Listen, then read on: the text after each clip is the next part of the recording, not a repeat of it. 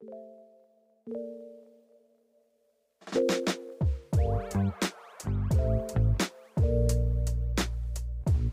everybody. I wanted to talk to you all about one of the biggest challenges I deal with as a coach and a teacher with my clients, and that is weight fluctuations and really helping people understand what's going on. This is a huge challenge for me because it's when the scale fluctuates that's when people get disheartened and they're not thinking rationally, and this is where they give up and throw in the towel. So, weight fluctuations can be impacted by many, many things. The scale is a valuable tool, but too many people get emotionally attached to it, and when that happens, they become almost unreasonable and irrational they beat themselves up over a number that may or may not be accurate. Instead of taking a step back and taking a deep breath and looking realistically at why the scale would be fluctuating. Why does the scale spike up sometimes? Why does it stay at the same number for a while? And why does it not just keep going down when you have been on point with your nutrition and exercise and everything? I know a lot of people have a negative relationship with the scales. The scale can definitely mess with our minds, but it is a tool. It's a valuable tool. It can be used at different stages throughout your journey. It's relevant for different circumstances and ages, and it is a tool. But it will change from time to time. And there's many, many reasons why it's going to do that. Uh, I've listed several on my Instagram and my Facebook business page recently. I believe that was Saturday just gone. But let's take a look. What could be causing the scale to fluctuate? So, one of the first things is going to be sleep. Sleep is always number one. One of the reasons that sleep is going to impact the scale, especially if you've had a week of poor sleep, um, generally most women will look at women are very sensitive to changes in sleep patterns especially inflammation. Sleep is where we do our detoxification. Sleep is where we regenerate and regrow and basically reset. We push down inflammation when we sleep. We reset glycogen stores in the brain when we sleep. We really reset the body. Sleep is where we float our weight as well. I'll get into that a little bit more. Um, but when we don't have good sleep, for example, you could weigh on a Friday morning and be 140 pounds, and then weigh again on Saturday morning and be 142 pounds. But you're like, hold on, I did everything perfect yesterday. But I had a poor night's sleep because the dog was vomiting or my husband was snoring or something like that. That is a reflection of how poor sleep impacts the scales. Poor sleep will drive up inflammation and fluid retention, which we're going to get into next. Poor sleep will feel like you're swelling and your bo- your brain is just trying to push out through your skull. You might feel flushed. You might have aches and pains. Um, and this is all kind of that immune response because your body's like, hold on, what happened? I didn't get my normal sleep cycle, or I didn't get the amount of sleep that I need to recover from the day or the week or the demands that I've had on me. So, sleep is number one. Poor sleep, I see it all the time, whether or not it's the night before people check in with me or they've had a whole week of poor sleep. That generally is going to impact the scale, but that's not necessarily fat. That is a lot going to be inflammation and other factors, which we're going to get into. Sleep of poor sleep, of course, will drive up cravings and false hunger and impact your willpower. So there is the chance that you're going to maybe eat more carbs or food that you shouldn't, and that might cause body fat gain. But if you weren't doing all of that and everything else was on track, and all you had was poor sleep all week, then that's not body fat that you've gained. That is a reflection of the poor sleep. So the next one then is going to be inflammation. Inflammation affects nearly all of us, some of us more than other. Inflammation is a protective mechanism. It's a response to tissue damage or stress or to toxic exposure, chemicals, molecules in the environment or that you touched or ingested. And if you have a genetic overexuberant response, you could create a lot of inflammation. Some people very sensitive to inflammation, some people not so much, some people a bit more resilient.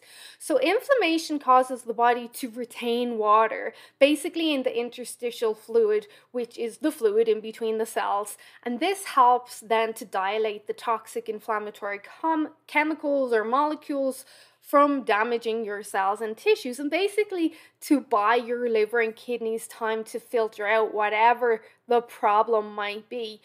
Inflammation can be caused by poor sleep because it's a stress. Inflammation can be caused by banging your knee off the table. That's going to be more isolated inflammation, but it's still inflammation. Inflammation can be caused by emotional stress. We will get into that as well. Inflammation can be caused by exposure to too many toxins or pollutants in the air. Um, one example would be I'll go into um, bath and body and I always come out feeling nauseous and with a headache. I've had too much exposure to those chemicals. My body's going to launch an immune response there. The headache is that inflammatory response, and the nausea is my body's trying to convulse or get those molecules out of me. So that's just an example. Inflammation be- can be caused by many things. Most of my clients are very in tune with their body. Uh, they recognize different biomarkers. They'll know, like, oh, I feel inflamed this morning. I feel aches and pains. I feel flushed, swelling. Um, and they'll generally know what's caused that. So, inflammation is a big one to weight fluctuations on the scales.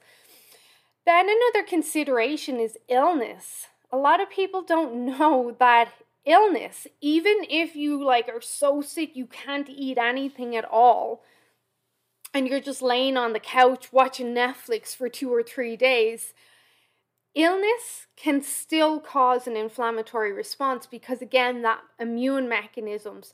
Illness very much causes you to retain fluid while your immune system is fighting the good fight um, so when someone has some sort of virus or pathogen that they're fighting, it's very common that they'll swell up, they'll feel very inflamed, they'll have a lot of that fluid retention, which then is going to impact the scales. And even if you were sick Monday to Wednesday, and then you weigh on Saturday, you may still have that lingering inflammation as your body's killing off the last bit of the pathogen. You might feel fine. Oh, I was sick during the week, but I'm fine now. Well, that still may be lingering in your body.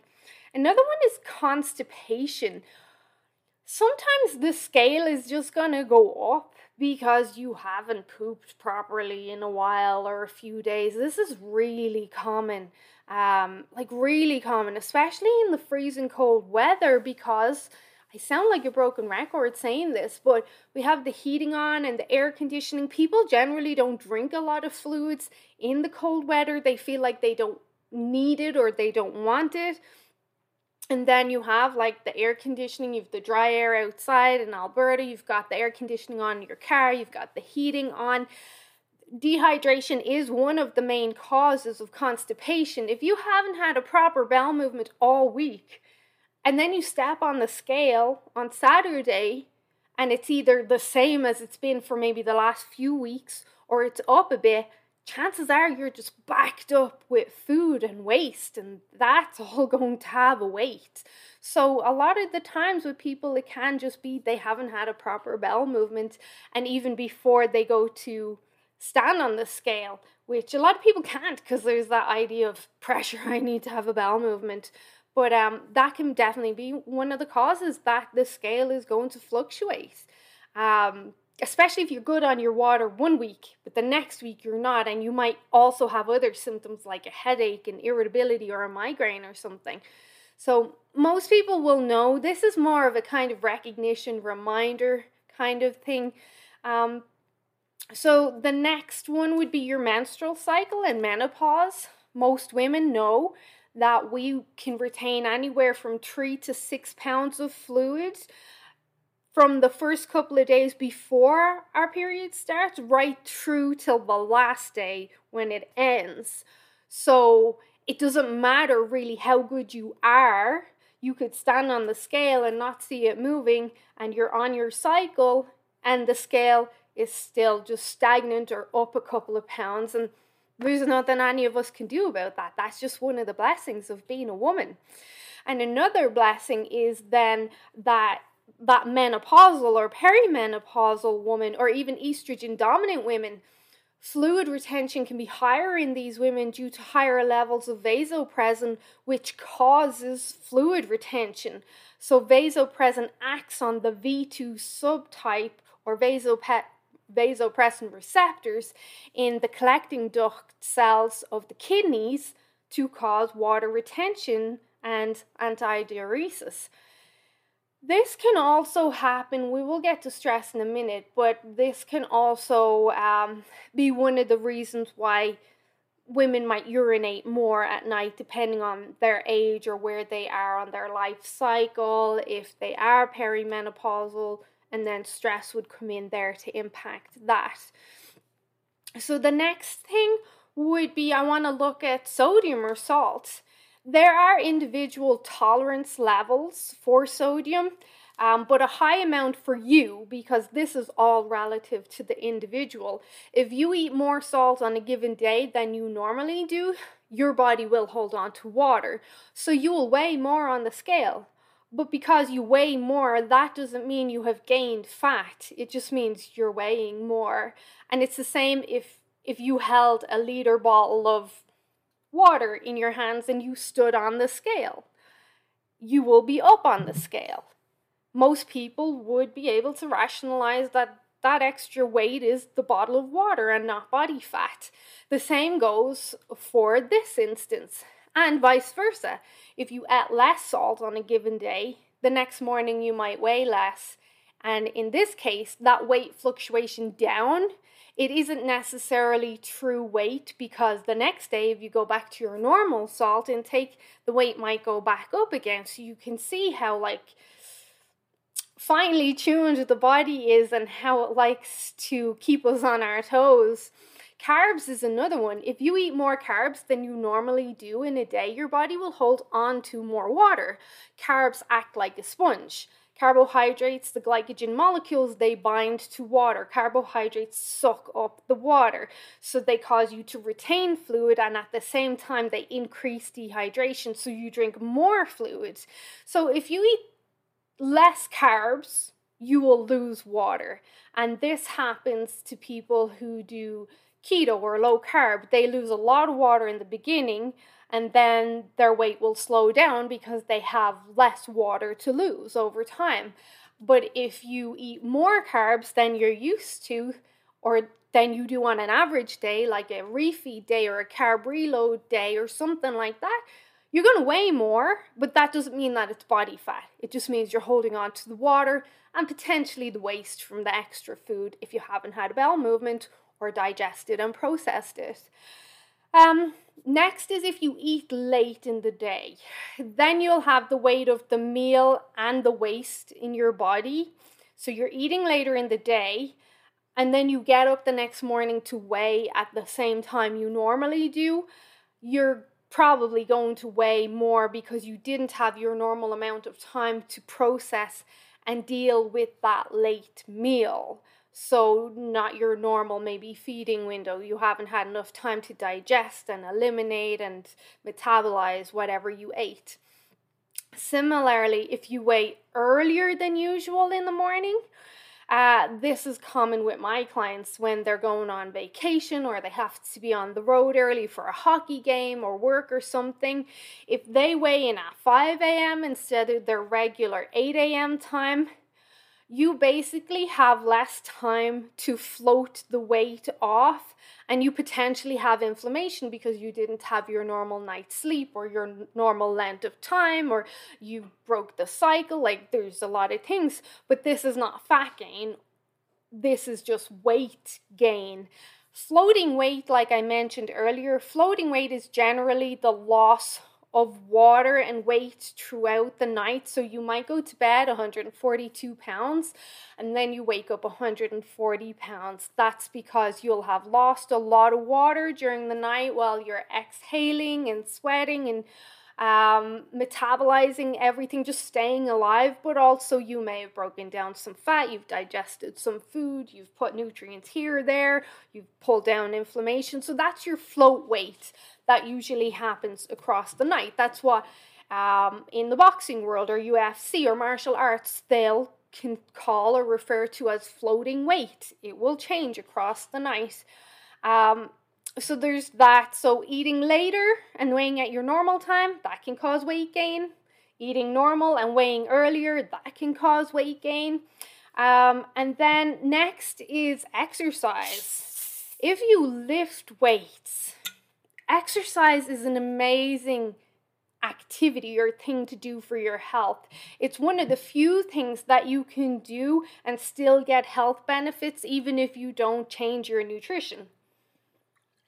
But if you lift weights, you're breaking down muscle and you're purposely creating an inflammatory response. So, when your muscles get damaged, they have the ability to uptake a lot of glycogen or sugar and water and nutrients. they they'll act like a sponge. So when you step on the scale, you can weigh more, especially after like heavy workout or heavy leg day because those muscles are so big that they're going to suck up a lot of nutrients and water and glycogen. So it doesn't mean that you've gained fat, it just means you had a heavy leg day and this is your body's response. And that does lead us into stress because exercise is a stress. It's a good stress, but it's still a stress. Um, but other stresses, like emotional stress, has the potential to cause weight gain. There's the inflammatory response. Uh, when we are stressed, your body generally will hold on to a lot of water. And you see that when people relax or they go on vacation, um, they let go of a lot of water and it looks like you weigh less, which is not necessarily fat loss, but weight loss. And then when you are stressed, you gain the water back or you hold on to water and it looks like you gained weight. Um, one of the areas that we see this a lot in is adrenal fatigue or exhaustion or just fatigue. People have very busy lives nowadays running, go, go, go, exercise, fasting, just everything's go. And then when they go away on vacation for a week or two and they come back and they're like, oh my God, I didn't gain anything um, well, maybe you did or didn't, but chances are you let go of six or more pounds of inflammation and fluid retention because you relaxed, you laughed, you had fun, you didn't have to think about work or groceries or dishes or school or any of that fun stuff. So, relaxing really does play a part in weight gain and the whole fat loss process. Um, and with stress as well, I mentioned exercise is a stress, but also under eating, especially under eating if you're over exercising or, shall we say, over living each day. Too much work, driving around, bringing kids to 10 different events, blah, blah, blah. Like, and under eating, so not eating enough to fuel your lifestyle, that's going to be a stressor. So basically, if your weight jumps up randomly, or even for a few days, it doesn't mean it's fat gain. 95% of the time, if you're doing everything to plan, it's it's going to be one of those things that I've just mentioned. So don't let emotions take over. Look at things logically. Look at the data and then keep going because you can't keep doing everything right and showing up for yourself daily and not eventually get results is when people don't look at these changes in numbers or fluctuations rationally and they attach too much emotion and why is this not moving? I'm doing everything right and i want it to move and it should be and then they say this isn't working. And then they throw in the towel they just give up and then go off track or whatever they do. A few months later, they start again. They're just caught in this vicious cycle. So, in order to be successful for life and keep going with this healthy lifestyle and your results for life, you really have to look at things rationally and okay, this is just a moment in time. I've been doing everything right. Let's look at this logically. Let's look at the data and look at the overall trend as well. A few weeks ago, I did a video on my YouTube channel called Measuring Body Fat, Measuring and Tracking Body Fat, and I really spoke about we're looking at the trend over time. If that trend is consistently going in the direction that we're going in or we want to go in, that we're making progress then. So if you haven't checked out that video, it's pretty good, I might say, um, because I also discuss like these are the best ways, and this is what we want to do. We want to be consistent, the same machine, the same tool, the same day of the week, the same time, keeping that consistency as much as possible, and then watching the trend over time. So I hope you found this helpful. I hope this really helps you on the next time that you check in with me or your coach or your personal trainer or whatever it is so that you can really reflect you know well this has been a great week but my sleep was terrible or um, my period's due in a few days or i've had a lot of stress recently or something like that as always, mm. please let me know if you've any questions or feedback and share with anyone you think might benefit from this information, which I think might be almost everyone. Okay, have a great day, guys. Bye.